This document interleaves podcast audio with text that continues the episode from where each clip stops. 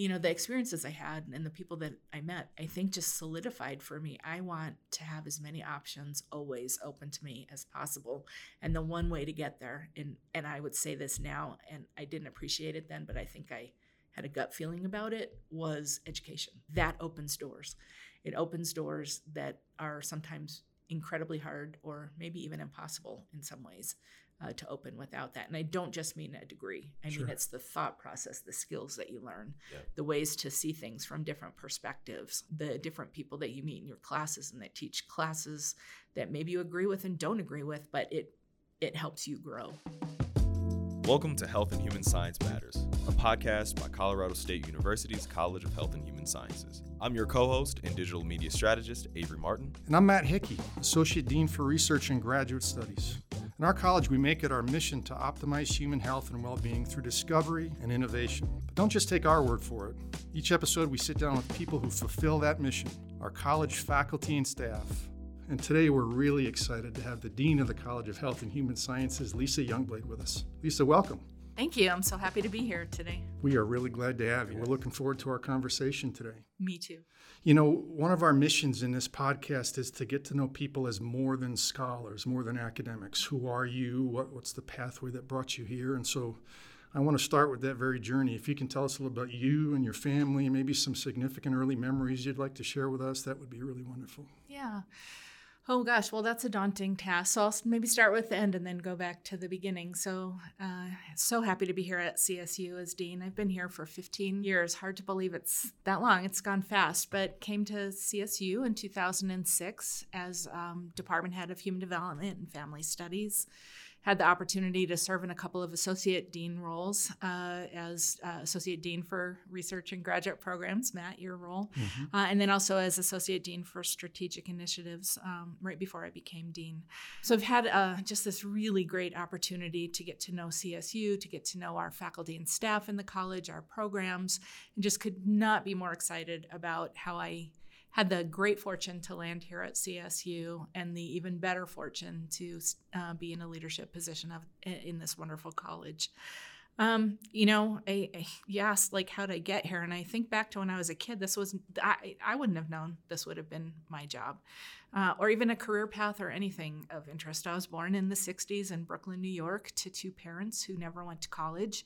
Um, so I think you know the earliest conversations I can remember were very practical jobs, like being a stewardess in the '60s. That was a, a very glamorous occupation. Um, certainly thinking about having a family and and being a wife and mother, maybe being a teacher, but uh, may, and maybe being a nurse. My mom was a, a public health nurse, and um, didn't really think much about college though, or, or what this would look like. And my parents died um, when I was. My dad died when I was ten.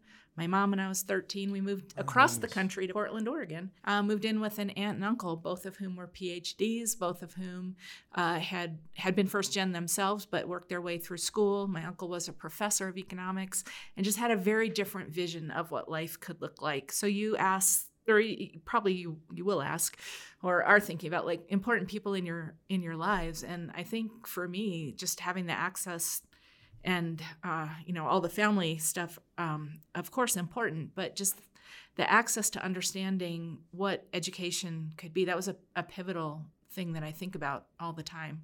I miss my parents desperately but I would never have had the opportunity to think about college or graduate school or being a professor or doing research any of those things without the opportunity that my aunt and uncle gave to me. So very grateful for that That's really something, you know, in these hinge moments in our lives, you, you don't see them coming, you don't plan for them. Mm-hmm. It's, and in your case, you know, to, to emerge from terrible tragedy and loss like that and have a, an enduring influence that you can talk about years later, that's really quite something. I- I wonder if you can share some some sort of extracurricular interests with us as well. What, mm-hmm. what sort of you know gets your heart beating outside the academy? Things that you're interested in, passionate about. Yeah, so you know, I think three things maybe I'll I'll highlight, and uh, anybody that's read any of my emails or things that I share uh, across the college, probably none of these are a surprise. Uh, I love to read. Books are amazing. Uh, I love all all types of books. I love biographies. I love fiction. I love you know books that are sentinel in our discipline. So reading is really important to me and I try and find at least a little bit of time. Sometimes it's a page before I fall asleep, but really dedicated to thinking about reading as being an important uh, thing each day. Um, I love the outdoors. I cannot, again, good fortune to live in an unbelievable place like Colorado.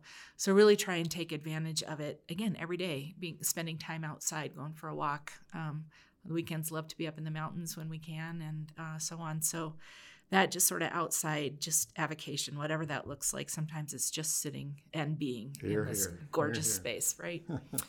And then the third thing is music. I love music. Again, all kinds of music. Some I love more than others, but I love listening to other people. I love playing instruments. I love um, singing. Other people maybe don't love that as much. Um, kids definitely ridicule that all the time. But um, I, I, music is a great thing. It's it's a it's a mood changer. It's a mood lifter. Um, it it's profound um, and it's just so creative. So uh, music outside and reading. And I guess the fourth one, I will add a fourth one. Love cooking too. So Oh, fantastic. Nice. That's great. Thanks for sharing. So, so, once you started this journey into college, even as an undergraduate, again, I'm, I'm interested in, in moments and mentors that, that really were formative for you as you think about your, your pathway. Yeah.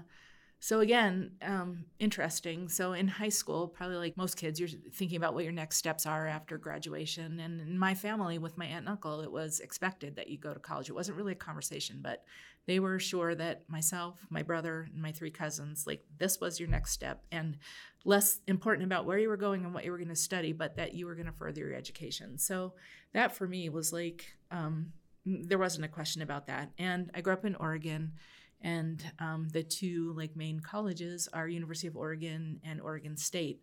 I had no idea what land grants were. Oregon State's the land grant. University of Oregon, it was the Ducks. Uh, my aunt had got her PhD there, so that was kind of the family school.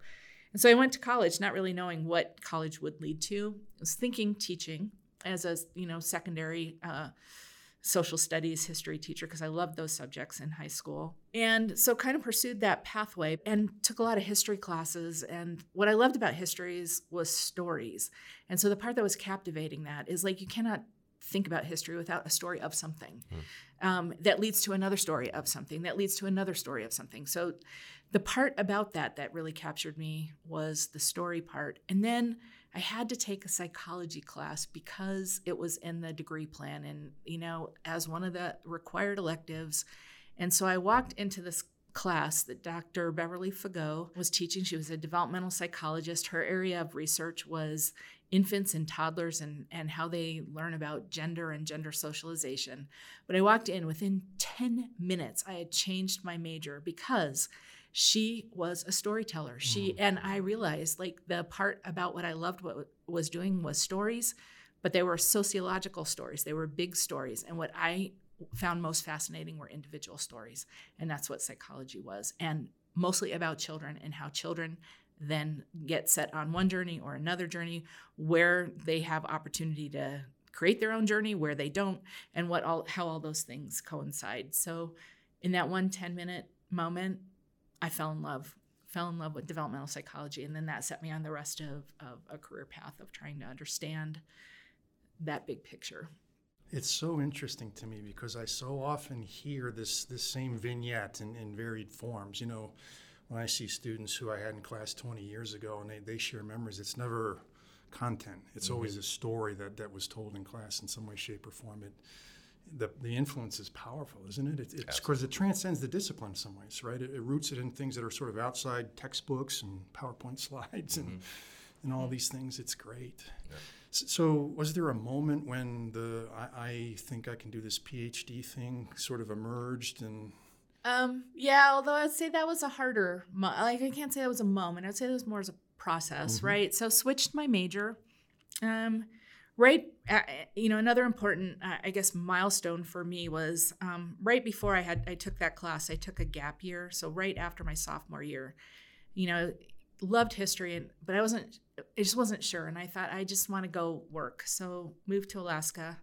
Um, did a lot of different things worked in canneries worked on a fishing boat number of different things and at the end decided i really need an education for a job that i want to do that is like just going to be um, to me more meaningful. And so went back that's when i took the class. And then in the context of taking that class i went in to talk to her. And i think students do this too right? You gravitate towards a professor that gets your attention and you show up for their office hours and then you show up for their next office hours. All of a sudden you're caught into their research. And she was starting this incredibly interesting big research project. It was a very big nih grant. I didn't know anything about nih grants but she was hiring students to go out and do observations in homes and uh, work in the research lab. And so i had this opportunity because i knew her. She asked if i was interested in the in the job. And i had a work study position. She's like you can do it work study but then i will pay you on top of it and for more hours. And so all these things coincided and started thinking about well what could research look like? What could a job doing what she's doing look like? So that started the idea of graduate school. So i guess up till that point thought i would get graduate with a psychology degree. I would find something interesting to do with it but hadn't thought about master's or phd um, and it was the process of being engaged with the research process uh, seeing families coding data thinking about uh, questions. And she was great because she involved undergraduates and graduates as well in this process. Um, because the graduate students in her lab hung out with graduate students in other labs, the undergraduates got to know them socially a little bit, but then find out what other work was. And it was all like amazing. It was like blew my mind how interesting the work was. And so then that made me think, oh, well, okay, maybe I could do this. And of course, I have an uncle who's, you know, a professor. And as I would be talking to him, he'd be like, I don't know why you're not going to get your PhD. You should get your PhD. and so, like, there was a lot of support uh, for it um, from multiple angles. But it, it still took a little while to, like, think, okay, so it's a, it's a big endeavor and an unknown. And um, which program do you pick? And who do you work with? And, yeah. like, how do you decide? So, like, it was a process. But um, ultimately led me to Penn State. So I had the good fortune to be accepted there. And you think back about things that like nobody mentors you on. I remember on the application for Penn State, there was a question that said, do you need funding to be able to attend grad school? And I was like, oh no, I can work my way through it because I worked my way through undergraduate. So I marked no, and um, like somebody who was like looking over my application said, are you insane?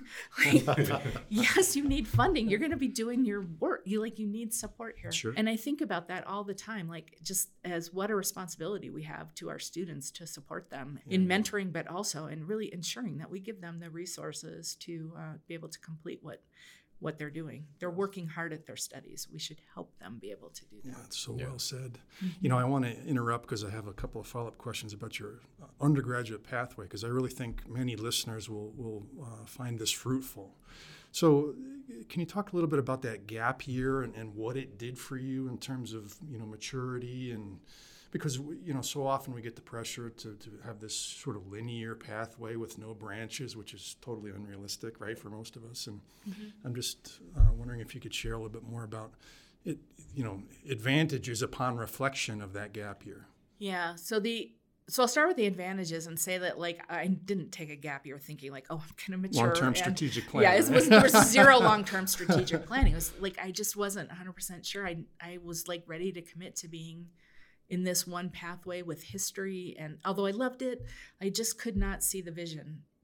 And it was really it's interesting because I told you in 10 minutes I saw the vision like you know in that class that just like lit me on fire and um so so the advantages I think for me personally was that it was a bit of a reflection time of what do I really want to do. I so appreciate every single opportunity I had in that gap year to work in some really hard jobs and work with people who that was their career and they did jobs like this their whole life and um, and just think is this like this is what education affords you is the option that this isn't your only pathway mm-hmm. without working in a cannery or you know i can tell you a million stories about that and maybe a whole nother podcast but those kind you know the experiences i had and the people that i met um, I think just solidified for me. I want to have as many options always open to me as possible. And the one way to get there, and, and I would say this now, and I didn't appreciate it then, but I think I had a gut feeling about it, was education. That opens doors. It opens doors that are sometimes incredibly hard or maybe even impossible in some ways uh, to open without that. And I don't just mean a degree. I sure. mean it's the thought process, the skills that you learn, yeah. the ways to see things from different perspectives, um, the different people that you meet in your classes and that teach classes that maybe you agree with and don't agree with, but it it helps you grow. And without that, experience, I think you start to foreclose Yeah, well said. potential options. That's Absolutely. great. So, so you come back, and, and another mm-hmm. question I think is really germane to so many of our undergraduates. You know, you you entered into a, an NIH-funded research operation team, if you will, and we understand that not all are going to be NIH-funded. There's a variety of ways in which we pursue our scholarship, but but how did you make that happen? What was your your mentor looking for people? Did you go knock on doors? Well, how did that connection start? Yeah, so I think um, it was both. Like I had already been on her radar because I loved her class and I was trying to take every possible class that she taught. Sure. Um, she was just an incredibly interesting person. She also really loved music, and so like we would have these great conversations that were just beyond like the psychology discipline too. She was a fabulous, wonderful, awesome person. So like I just liked spending time with her. So I was already on her radar, maybe more than she wanted, but like I always found an opportunity to be able to go see her. Um, and I was a good student. I wasn't, you know, like I I, I think I had a reputation as a good student in classes in that department. And um, so when the grant happened, I'd already been a psychology major by then for a year. I'd volunteered time in her lab, taken a number of classes from her. So when she was looking for people, it was just a pretty easy conversation. So she approached me. Did I want to, you know, work more hours? Would I want to be on the grant? Like I didn't understand what a grant was. All I heard was, "Do you want to work more hours and get paid?" And I was like, "Okay," um, you know. And it was doing research. So I, I at that point had no clue what a grant would do or you know why i learned about it. I learned about how you get them how you write them. She made us all read them. I remember that being a daunting thing because it was like 300 pages long with all the appendices. And Mm-hmm. you know it was back in the day where it wasn't electronic so she handed out these like books to everybody and i was like oh, we have to read this. Are we gonna have a test? And um but like just seeing that i couldn't understand probably a third of it maybe maybe that's as much as I understood. But anyway, so that's how that's how I got involved, and then learned about what NIH was. Started to learn about grants. Started to learn about thinking about going to grad school and aligning with a mentor who had an active research program. So again, maybe it's funded by NIH, maybe funded somewhere else, maybe potentially not even funded, but they have a very active like set of scholarship and research questions and things that light them on fire and they can't discover enough about it. Yeah. And like that was a light bulb for me Yeah. to think about. Like okay, so this is really a pursuit of ideas as well as skills and training, and um, and you get to do that as a graduate student in a different way as, than as an undergraduate. That's really neat. You know, and so and when I think of themes here, you know, you had an early influence of, of somebody who, who was a storyteller, excited about what they were doing, right? And, and the details of what does that all entail come later, but the, the excitement came early on in a classroom setting. You know, and then I'm struck again by the importance of, of mentors who let you see that they are more than, than Professor X, right? Her interest in music, I'm, you know, I'm multifaceted. I have interests beyond what really excites me in the classroom, what got you excited to begin with. I think these are pieces of this puzzle about how we sort of thrive in the academy, right? And sometimes we catch it again if we're early on in our career. We don't, you know, it's, it's later we reflect on these are some of the sort of elements of what I want to be and, and do as a mentor, right? So, so you go on to get your PhD, mm-hmm. and then what? Yeah. So again, I think, you know, my life has had crisscrossing strands. So in graduate school, I met who would become my husband, Dr. Manfred Diehl, who is here at CSU and HDFS as a university distinguished professor, studies adult development and aging. And um, so we met in graduate school. So I got my PhD, and then it was the question of like, how do you balance work and life? And um, I, my, I defended my PhD a year before Manfred did. Um, and uh, he was an international student. We had all kinds of green card issues and visa issues to deal with, and weren't married at that time. But you know, thinking "Oh, this life choice we probably are going to make. So I took my first job at the University of Texas in Dallas. So did the very traditional thing of applying for um, tenure track positions. Had a couple of different offers that ended up being the most, uh, the the best fit for me and we thought, oh, Dallas would be a great place, and you know, he, he might be able to find a position there. And uh, the context for us, though, was in the early '90s. The academic job market was horrible. Like it was really tough to get jobs. There weren't very many, and there were a lot of students on the market. And so, being a dual, like in the same Uh, indeed, discipline at the same Yeah. time, an international student. Um, we it, and it just was really, really difficult to find a dual job. So he found a position at SUNY Albany. And so I took a leave from uh, University of Texas at Dallas. We got married and then decided we wanted to start a family. So I resigned being um, a tenure track professor Hmm. and took a position as postdoc, um, which again, I hadn't done a postdoc first. Um, but it gave me an opportunity to delve into some new research, working with a new team of folks. Again, around, around a core set of interests that I had, but a different discipline, uh, a different way of thinking about it. Um, he was doing a postdoc as well, so we knew it wasn't going to be permanent. We left from there, went to the University of Michigan and Wayne State. So he, we did two more, po- uh, another set of postdocs again because the job market was so terrible and um, trying to find two positions. So you know we'd apply and get a hit here or there, but couldn't find anything that was drivably commutable. And by then we had a had our oldest son and.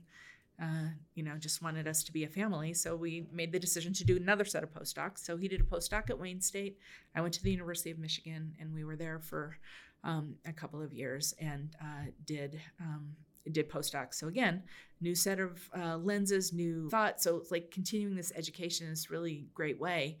Um, and then, so we've been a lot of places. Um, so he, uh, at that point, then um, got an offer from the University of Colorado, Colorado Springs. They Hmm. were really building up their aging area and um, thought his skills would be a great fit in his research. And so, and it was in Colorado, which I have to tell you, of any state, maybe other than Oregon, that I want to live in, it's Colorado. And uh, ever since, you know, learning about John Denver in seventh grade. Uh, like Colorado's been high on my list, but anyway, um, so like the opportunity to move to Colorado then was really appealing, and uh, they had a you know a, a non-tenure track position, but a way I could continue my uh, career at UCCS. So we were there for four years. It was really great, and then he got a recruitment call from the University of Florida, um, which this ended up being sort of a game changer for us, um, because up till that point I.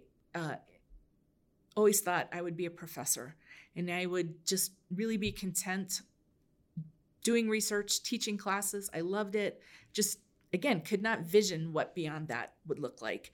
And although I knew department heads and people that were in administration, I never th- like put myself in, that, in those shoes and thought I never even tried them on. Like, what would that look like? I Mhm. just was all about the work I was doing. So we went to Florida, and the position that was available to me was in the College of Medicine in a department of pediatrics working in an institute for child health policy had never been in a college of medicine never had been in um, that kind of a setting that was so high paced so the expectations were really really high it wasn't the um, more mm, and i don't want to say that expectations aren't high in other disciplines but uh, things just move at a quicker quicker pace and um, there's just a lot more uh, energy. And that was a very top performing uh, college of medicine and that institute was in just like going gangbusters and growing. So in a very short period of time i had the opportunity to go from an assistant professor uh, to an associate professor and associate director of that institute so um, in an area i knew absolutely nothing about Wow. but because I'd had all these like crazy experiences along the way of thinking from interdis I was trained in it, you know, psychology, then interdisciplinary human development, family studies, then, you know, at Texas was in a psychology program, but then, you know, in New York and Michigan, it, the different focuses. So had learned skills to think about research a little bit more broadly and a little bit more interdisciplinary. So had to learn some new content, but like some of those basic skills transferred. But in the in the position of being associate director, you got a real taste for what leadership could look like Uh-huh. and what the joy you get from building and supporting other people. So it wasn't just your team anymore. It was like the health of the the institute and it was 100% funded on soft money. Our salaries, even though we had tenure, we had we always joke, well, we have jobs, but we don't have salaries guaranteed with those jobs because you had to go out and earn the money on grants and so on. Mhm. So, um, it, you know, for a long a long haul, I don't know that I would have enjoyed a career with that amount of pressure Sure. because that's really what you're on. You're on a, a treadmill to really, um, you know, produce grant funding at really, really high and growing levels. Um, and there wasn't much teaching involved in that, but it did give me really the taste for. I just I I love administration. I love watching other people thrive. I love the joy that comes from being part of of building the infrastructure that allows them to do that. I love the big picture visioning that you get to do when you can pull people together Sure. and help set a course. So all of those things, uh, just like I, I never knew that before Florida. So we were at Florida for six years, um, and got a taste for that. And then I remember one day I saw a flyer for a um, department head at Colorado State University, and I brought the flyer home and I told Manfred, "This is where we're going next." And he's like, "What?" And I'm like, "I, I know it. This is where we're going next." And he's like, he laughed and said, "Okay, if you want to play, that's fine." Um, went interviewed, came back, said, "This is where we're going next." and luckily, it worked out that we could we could come here. Grateful ever since. Well, for those of us that are very fond of both of you and your leadership, it's a it's a big moment. Yes, yes, we are glad. a to great have day in the history of the college for sure. We're glad you're here. Yeah. Thank you. So, you know, you're you're a few years into your deanship, right? And of course, you know they've been unusual years, to to put it mildly. I- I wonder if we could ask you to reflect on on the time you've served as dean. You know, so a little bit of retrospective piece here, but then look forward to us. And you just talked about visioning, and, and so cast some vision for us as as a college. Where are we headed? What do we aspire to? Yeah. Um, so I will again put this in context. Um, I, you know, of course, nobody saw COVID coming. We had Indeed. a whopping semester before it where I was busy getting to meet people, learn about the other colleges. Uh, you know, really step into the shoes of of the world of a dean, and then we, you know, hit shut down pretty quickly. Although I am again unbelievably grateful that we got our first research day under our belts before we had Well to said, well we said. had to shut down but um, maybe a month after we shut down the uh, provost then rick miranda asked me uh, jan nerger the dean from the college of natural sciences and ben withers dean from the college of liberal arts because we have the biggest uh, undergraduate enrolled colleges on campus to be part of a committee with um, Kelly Long, our um, vice provost for undergraduate affairs, to figure out how to get our campus quickly offline, but then back. And what does that future look like? So, had an opportunity I think you wouldn't get normally as a uni- uh, an incoming dean to really um, get involved in the nuts and bolts and just details of thousands of sections of courses you know thousands of students thousands of instructors and trying to fit together this incredibly intense jigsaw puzzle um, under very extraordinary circumstances so uh, spent a good chunk of i would say you know from march until december really immersed in that that kind of uh, experience. And what i've learned from that i think is going to help us going forward as a college just to understand a bit more of the landscape the different innovations different colleges are doing, how we responded to COVID. But even in the context of talking about COVID, people shared what they would do normally and what they were doing new, Sure. right? So, all great learning. So, I'm excited about bringing some of those innovations back as we start to think about, um, you know, our, our different majors in the college and our student success goals and uh, innovative curriculum, academic master planning uh, activities that we're doing right now as part of the Courageous Strategic Transformation. So, super excited about where our programs are going. Um, you know, I set out some goals when I started as dean, and and I'll just highlight a couple of these. I think in reflection, we've started to work on some of them, and then in forecasting, I think these are our big, these are our big ticket items.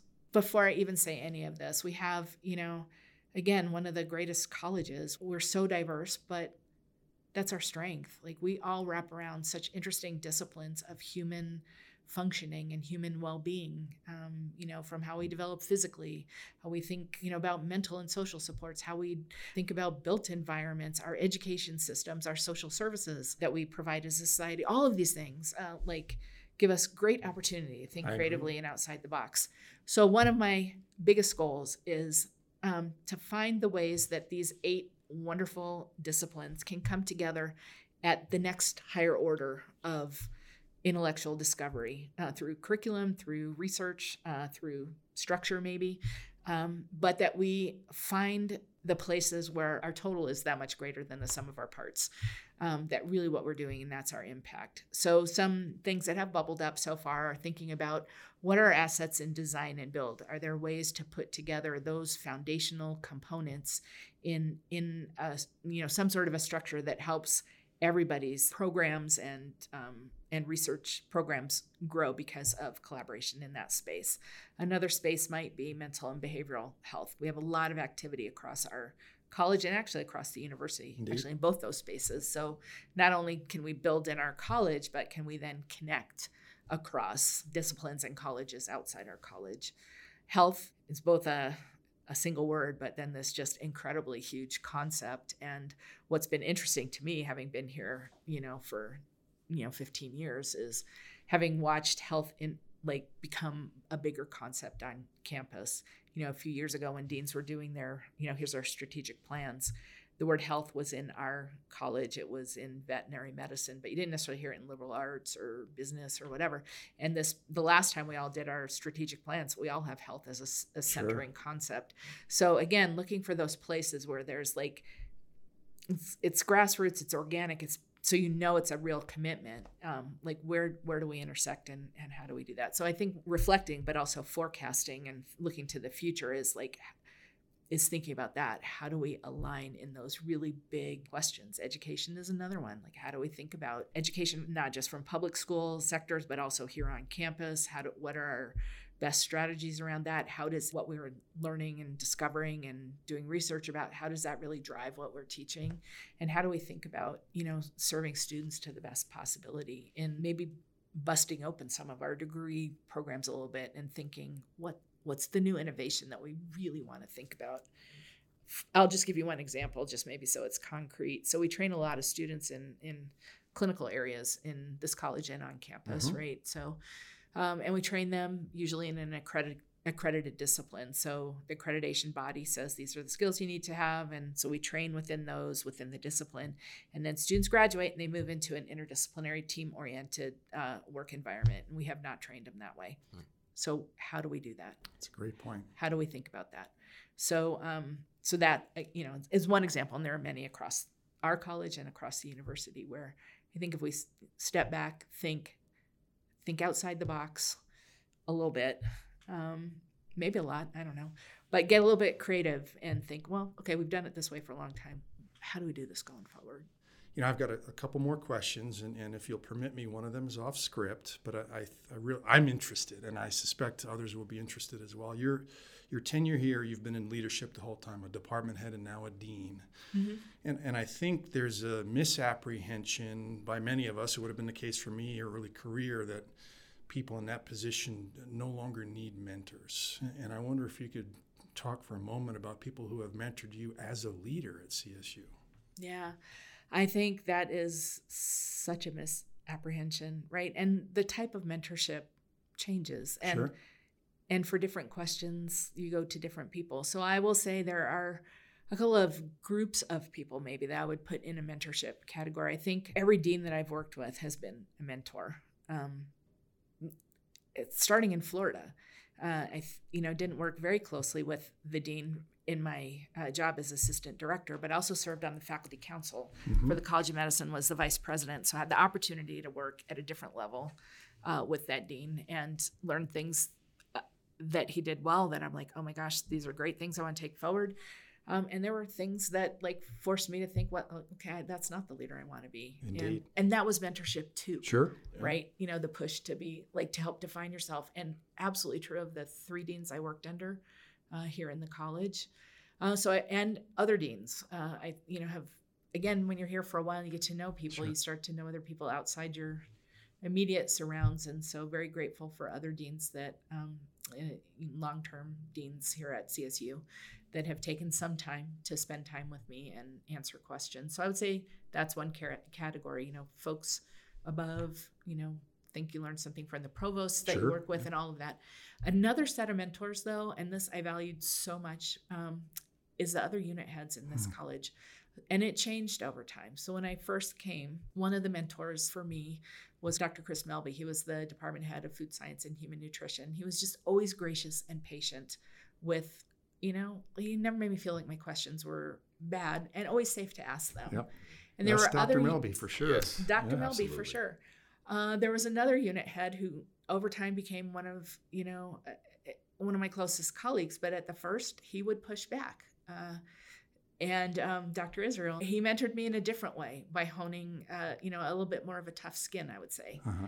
um, and just uh, being willing to like push back a little bit more. And, you know, but then that morphed over time as I got more experience being a department head and new department heads came on. And then you end up being a little bit more in the mentor role. Sure. That's still mentorship to you because you're learning how you how you help other people develop skills, right? So there's some mentorship even though, from a mentee Right. that I think we never recognize or don't talk about and celebrate as much as we probably should. But um, then just getting together with the unit heads, I think what it was so lovely about here, and this has always been our culture, is that this is a team that works together. hmm Yes. They're not at each other's throats. They are not like trying to get what's best for me is, you know, at the expense of you. It is truly like it's everything helps our college rise. And so they're so gracious with time, talent, sometimes even treasure hmm and helping each other be their best selves. And then that trickles down to our faculty, staff, and students. Um, and that culture is incredibly important to me. So, again, reflecting, so grateful to be part of this college and the burden and responsibility and great opportunity. And I take this very seriously that that continues to grow in the next years. You know, one of my favorite parts about being in the academy, it's it's my only profession. I've never, you know, other than summer jobs or something, right? Is is this chance to both mentor and be mentored never really ends. No, No matter where you're at or what you're Mhm. doing. It could be a one on one, it could be a larger group setting, you could be in the upper echelons of leadership, and there are still opportunities to learn and to turn around and, and to pour into others what's been sort of poured into you. That's really fun. I love that part of it. So, a natural follow on question, and this I'm back on script now. What's your favorite part about being in this college? Favorite part about being in this college? Whoa. I, and this is going to sound so trite, but I'm just going to say it summatively like being in this college is my most favorite part about being in this college. I can't think of another college that I would rather be in. Um, but, and I think there's several layers to that. So maybe I'll unpack that just a little bit. And I already touched on one of them, which is just the diversity of the, the fields that we're in. There, like, there's constantly great ideas and new interesting things to think about because we're not doing a version, all of us, of the same basic Exactly. thing, right? And all of our units come at the same problem with such different lenses, histories, experiences, and thoughts that going forward is always going to be a new creation because it has to be with this many great Mhm. minds. Mhm. So that's one element that just never, like, I've never been tired or like bored or um, I don't even know what the word is. I've always been inspired by uh, just the the the breadth of disciplines and and thought in the college. So that's one level. The other um, thing that I I just our college does so incredibly well is living the land grant mission. So again, you know, I told you earlier in this uh, in this conversation that I didn't understand when I went to school what a, a land grant was. I went to Penn State, another major land grant. I didn't know it was a land grant. I just went there because I liked the program. Um, you know, was at Florida. That was a land grant. I didn't even know they were a land grant until I got to Colorado State, and somebody told me that that was the Florida land grant because I thought it was Florida uh, State, not University of Florida. Mhm. I couldn't tell you why University of Florida was the land grant until I got to Colorado State and started to like really learn what it means to think about access, what it means to think about um, the connection between community and the academy, and how we work together to solve problems. How, we don't think about the smart people doing outreach, but it's really engagement, and that we're doing this all in the service of making life better for people in this college. I know other colleges focus on animals and Sure. you know the climate and the world and so on, but like but we all have the same basic DNA of just being excited and passionate about what a land grant is. So the fact that we do it so well around people in this college, in this university that does it so well as a university, I can't think of a better place to be. And you anticipated my final question and beautifully tied together who, who we are as a college and how do we fit into this land grant mission. And so I won't ask that question because it was so elegantly stated there. So as we think about wrapping up, I just wonder if you have any final thoughts you'd like to share with the college and our listeners. You know, I think for me, uh, you think about this a lot like motivations for going to work every day and what gets us moving, not just for me, but for our students, for our faculty. And I hope that as Dean, I can do whatever I need to do to help those days be so meaningful for everybody.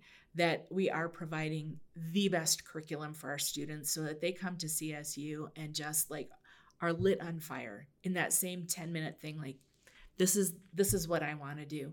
And if they're not that we help them find what it is that that lights them on fire that we are so committed to our students and their educational journey. And we're likewise so committed to each other as faculty and staff. We're here because we have students but we're also here because ideas light us up too. Mm-hmm. so how do we support that? How do we grow our research mission? What can i do to help support that? I was waiting for the question you might ask me to tell me about your research and my research is the college's research, and I'm excited about that.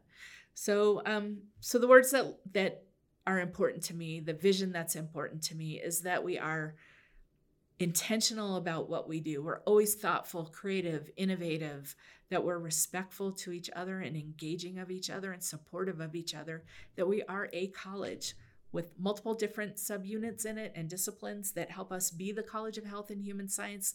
At the end of the day, we're all after the same mission and all working together.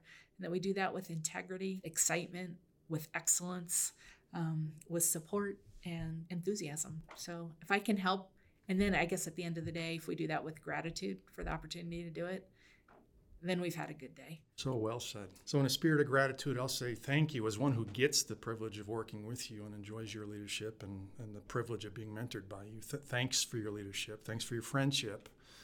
Uh, and thanks for the, the way you go about setting a vision and leading by example. We appreciate it. Oh, and thank you. And thank you, Avery. Of course. Pleasure to work with both of you. And so excited about this podcast. So, my own personal plug is listen to the upcoming ones. you get to hear firsthand the greatness in this college. And that's our show. Thank you for tuning in to Health and Human Science Matters. If you want to learn more about our CSU College of Health and Human Sciences, go to chhs.colostate.edu. Here, here.